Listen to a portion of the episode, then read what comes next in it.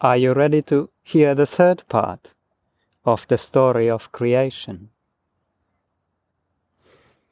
This will be the last part today, because I, he whose shadow is Akseli, have not learned yet more of the story of creation.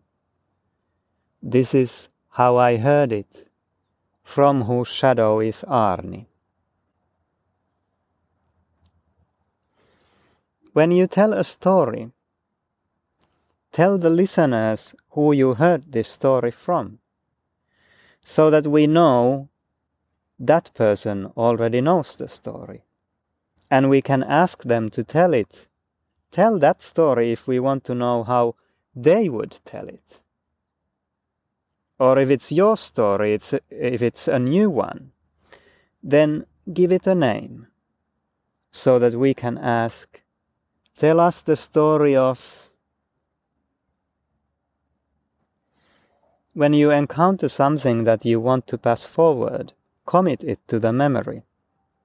Tell it to the people who are there, so it's in their memory. Or you can tell it to yourself, so that you will remember. You can sing it, or make a poem of it, if that will help you remember anything that helps you really. You can trace back the path that took you to it, that took you to what you learned. You can start your story about what you learned from the spot where another story ended, or you can part from another story and add to it. You might also pick up a thing that will help you remember. Or you can draw a picture. Uh, you can dance. Anything you like. When you tell a story, tell it the way you like to tell it. Tell the things that are important to you, the words that make sense to you. It can be a complex and ornate story, or it can be very simple and straightforward. It can be long, it can be short. It can be unfinished too, or just a part of a story, of a bigger story that will be heard perhaps another time. Sometimes the story you tell is the opposite of what someone else tells.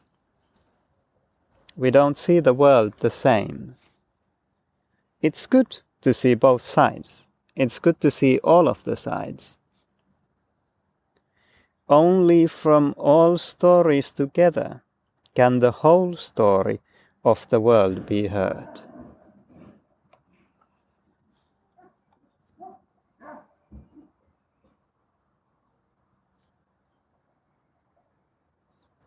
That was the last part of the story of creation as I told it to you today.